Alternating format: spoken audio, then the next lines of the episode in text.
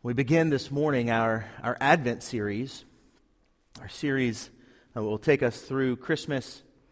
Advent is that time in the church calendar that uh, we begin first with just the, the creating and remembering the longing we have for the coming of Christ. The, the pain and the suffering and the brokenness of the world around us, and our need for Him. And as we get closer and closer to Christmas, we, we build that expectation that exuberance, that joy that comes on that Christmas morning with Jesus' birth. This Advent series is going to be shaped around this quote from C.S. Lewis's final book in his Chronicle of Narnia series, if you're familiar with it. Um, there's a, a scene in the book, there's a stable that's kind of like a portal to another world, and they make the comment as they go into the stable wow, it's, it's bigger on the inside than it looks on the outside.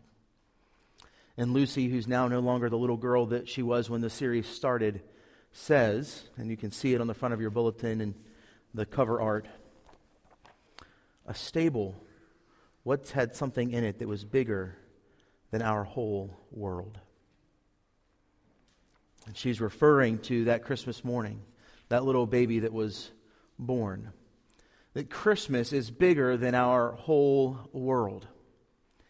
And each week we're going to take a, a, dive into Jesus came and you know fill in the blank each week. I'm not going to ruin it for you. You got to come back and hear you know all of them. But this week it's Jesus came to draw near to us. Christmas is bigger than our whole world because the God of creation came to draw near to us. And we're going to kick off this, this Advent series with everyone's favorite Advent passage. It's mine. I'm sure it's yours. You just didn't know it yet. And so, if you are willing and able, would you stand as we turn to God's Word and read from 1 Kings chapter 8 this morning?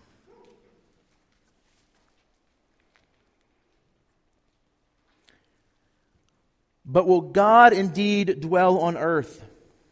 Behold, heaven and the highest heaven cannot contain you. How much less this house that I have built? Yet have regard to the prayer of your servant and to his plea, O Lord my God listening to the cry and to the prayer that your servant prays before you this day, that your eyes may be open night and day toward this house, the place of which you have said, My name shall be there, that you may listen to the prayer of your servant offers toward this place, and listen to the plea of your servant and of your people Israel when they pray toward this place, and listen in heaven, your dwelling place, and when you hear, forgive. The word of the Lord. Thanks be to God. This is God's word. It's without error in any part. It's given for our good and for his glory. Let us pray.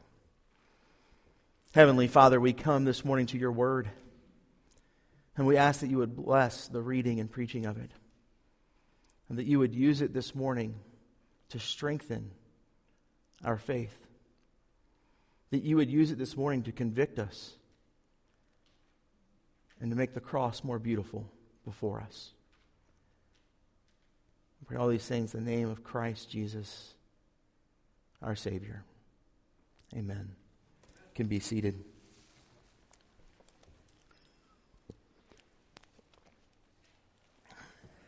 So before we get into the passage, we, we need to understand a little bit about what's happening in, in 1 Kings. If you've ever read through 1 Kings and you get to chapter 8, you, you get pretty excited because you're finally done with the details. Right? Verses, uh, chapter 6 and 7, they are um, all about the details of building this temple.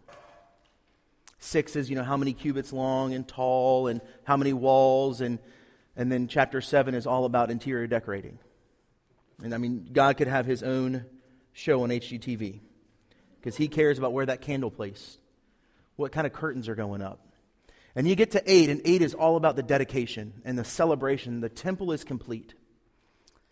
And where we're at in chapter 8 is in the prayer of dedication. And what, what happens in chapter 8 in Solomon's writing is that there's these couplets, these, these things that, that he joins together that don't make a lot of sense. And we're going to look at one of those couplets today the, the, the immensity of God, and yet the the intimacy of God. the immensity of God and the intimacy of God. I really wanted to be a three point sermon like a good Presbyterian, but I couldn't make it work. So you get two. I'm sorry.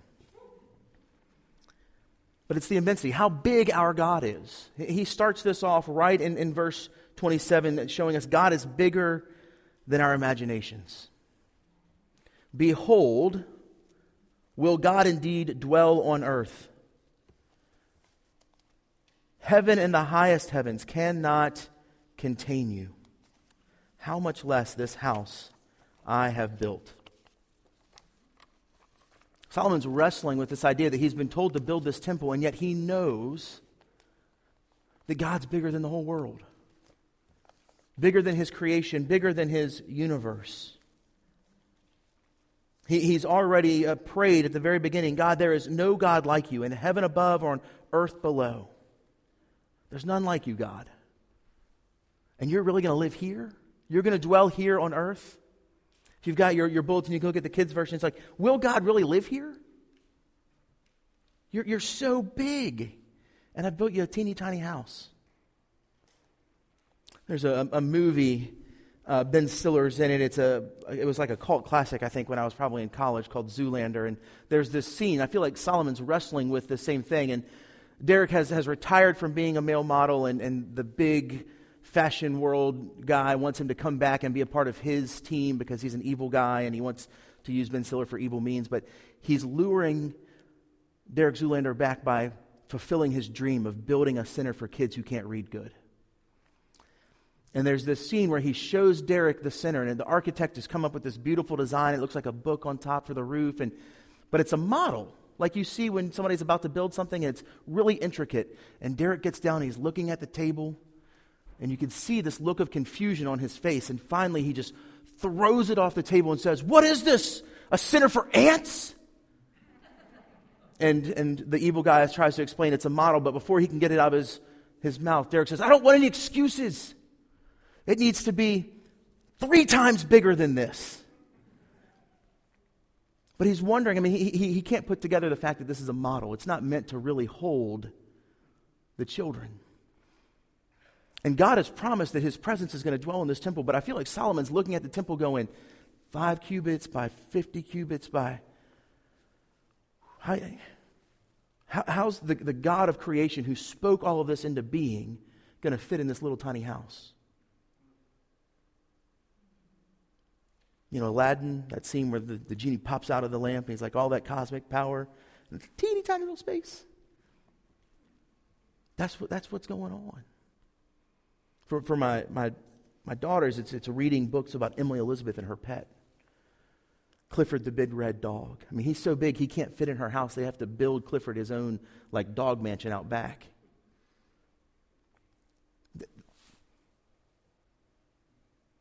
Solomon is wrestling with God. You say you're going to dwell here. You say you're going to live here. You say you're going to be with us. Yet I know that even the highest heavens can't contain you.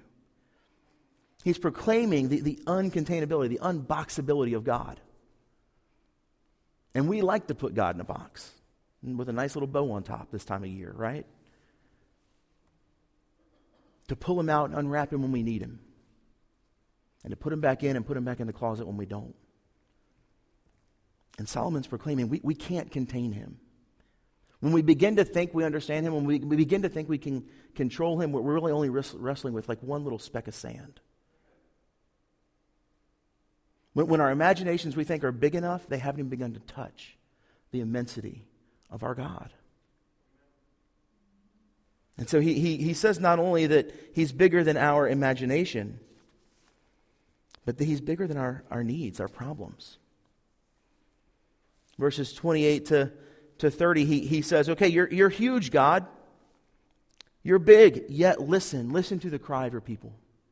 Listen to the pleas that I'm praying before you. Listen to the prayers of your servant. Listen to the prayers of your people of Israel.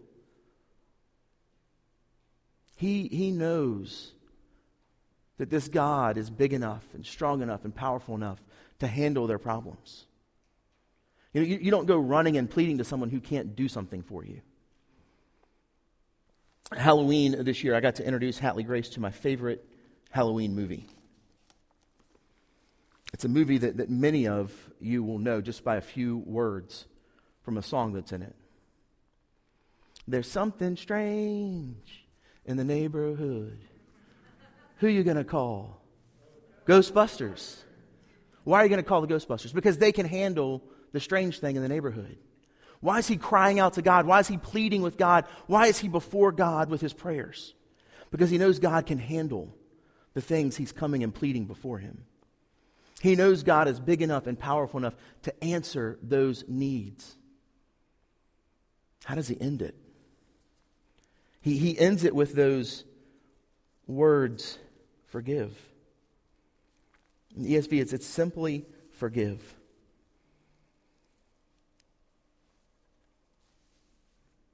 Forgive. Not only is he big enough to handle the, the suffering and the pain and the strife, he's big enough to handle our sin. You know, we, we've been living for what feels like 3,000 months of pandemic with hopefully end in sight. You know, all this good news about there's vaccines coming, and but we're, we're still entering into a season where we're seeing spikes and just. Yet, probably for most of us, the worst thing that's happened this year isn't the pandemic. It's exacerbated a lot of things. It's made a lot of things more difficult, but things were difficult before this. You had pain and struggle. You had family problems and relational difficulties. You had work that was unfulfilling. All before this came. And, and what Solomon's pleading and crying out is that God is big enough for those things. He's big enough for those things. And he's big enough for our sin. Solomon uh, is, in praying this,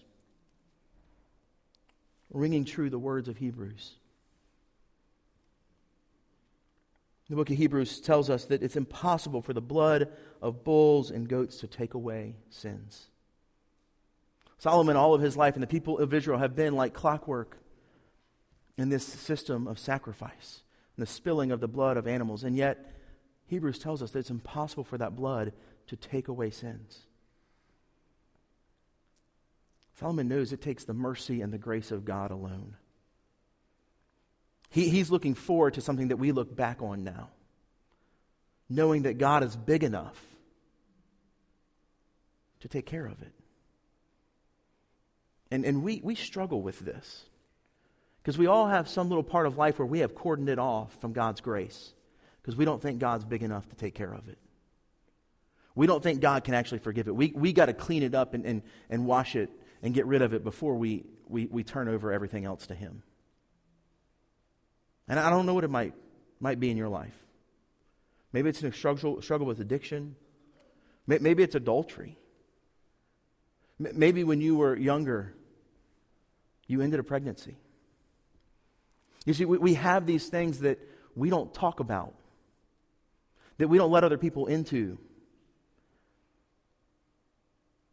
And we don't even let God in because we don't think He's big enough.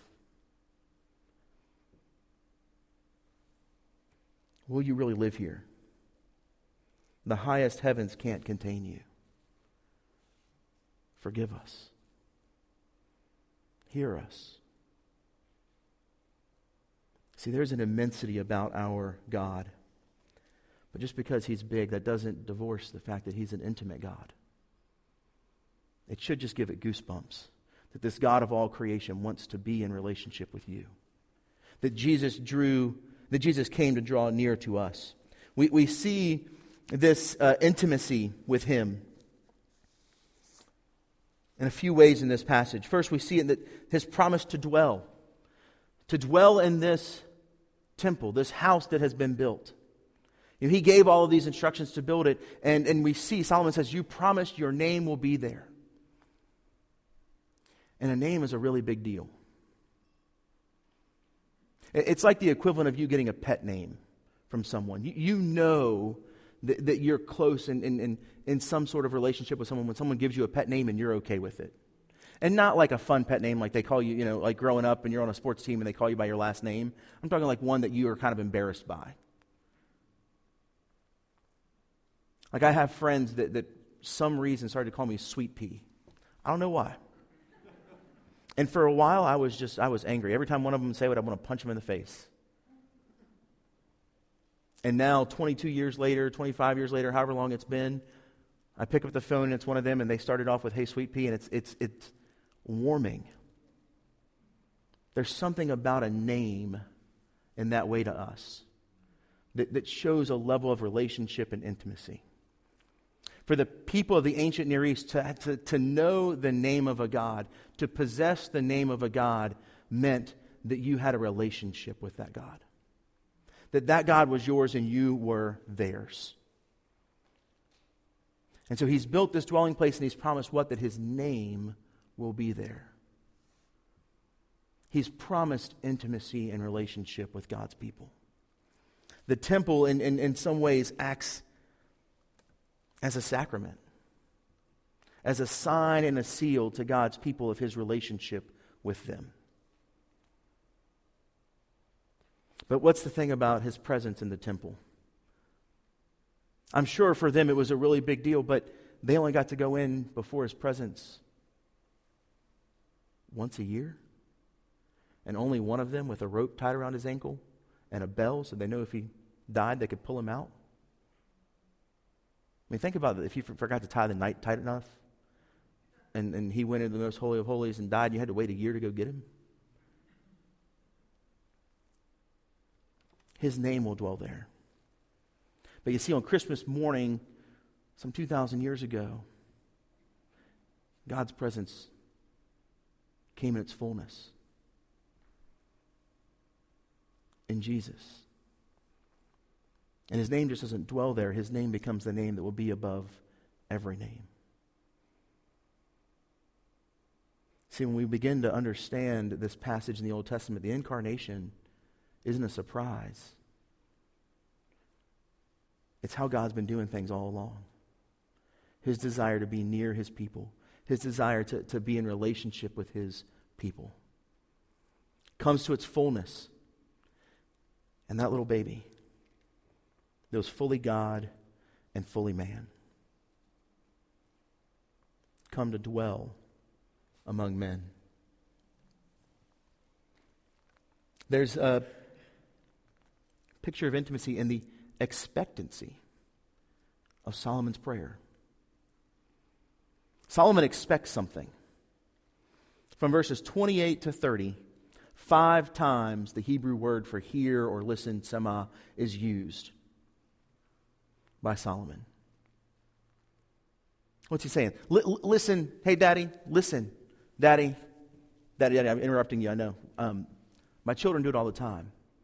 They have an expectation because they're my children that I will hear their words. If you've been a parent or a grandparent or you've been around kids, you know, you know how it is. You, you feel that little tug on your pants leg when they're too little to catch your eye, and you look down and they're right there and they're going, Daddy, Daddy, Daddy, Daddy, Daddy, and you're like, shh, talking. And they just keep going until you what? They have an expectation that you're going to listen. And they have an expectation that you're going to do something. Not just listen, but, but do something. Fix whatever's broken or right whatever wrong has been done or, you know, build some crazy thing they ask you to build. Like, you know, they tug on you. They're like, hey, will you, will you come build a rocket ship to the moon with me? And it's like, no, no, like that, that's death waiting to happen. I'm not a rocket scientist. And like you think they want to be make believe. No, like they're like, let's go outside and build a rocket ship. You're like, no, no, that's a bad idea. Let's watch one on YouTube. But there's an expectation in his words that God will listen, that God will hear, and that God will act.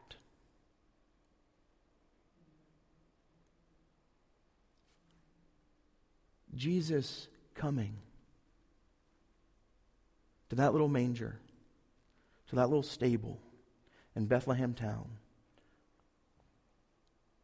is God hearing, God listening, and God acting.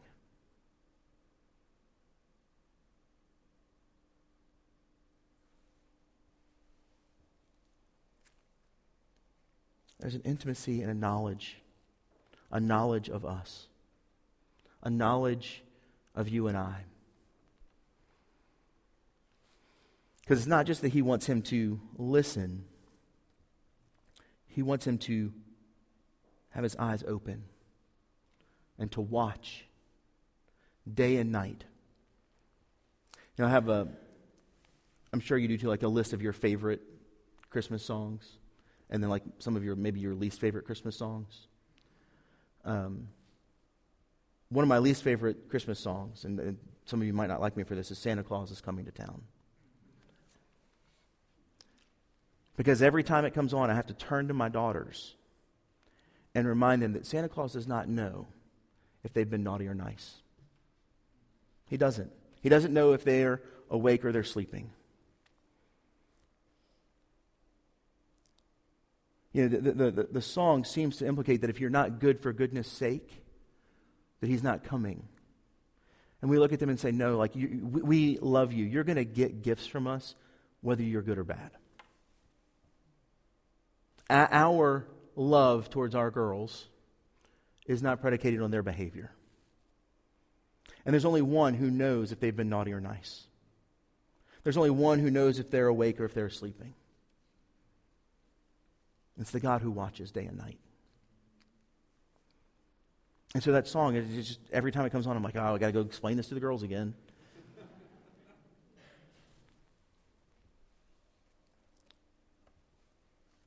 and it's not just that he knows us by watching. He, Hebrews tells us that, that we have a great high priest who can sympathize with our sufferings, who's been tempted yet without sin. You know, it's not just that he's big enough to take care of our needs, our struggles, our pains, and our sorrows, it's that he knows them. He, he knows family strife. He knows struggle. He knows suffering. He knows betrayal and treachery. He knows sacrifice. He came and dwelt among us that he might know us, that he might draw near to us in those times of pain and struggle. He knows you. He knows me. And he knows our sin.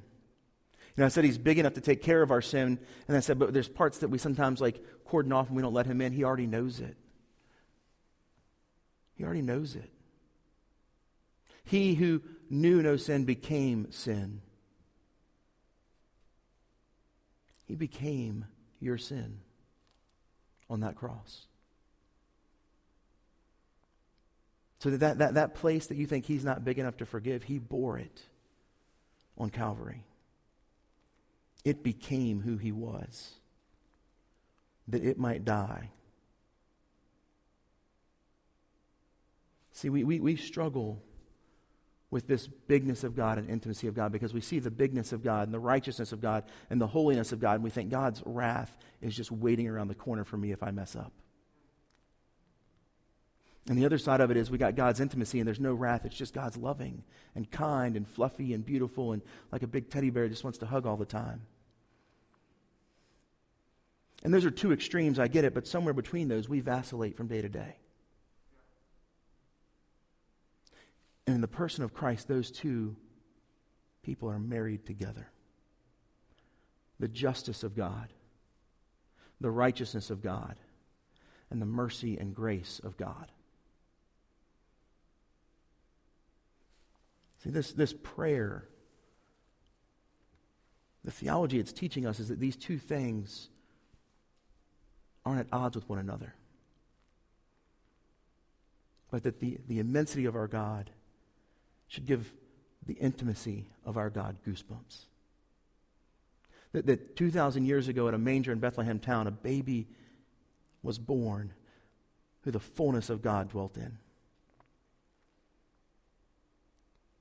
that God might draw near to us. That, that God might stoop down to inhabit and dwell and walk and know and forgive. Christmas is bigger than our whole world because Jesus came to draw near. Let's pray. Heavenly Father, we come this morning rejoicing that you know our pain, you know our suffering, that you know our sin, and that you are big enough, that you are strong enough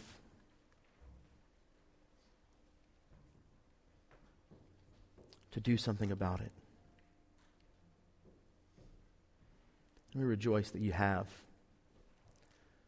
And then that stable and that little baby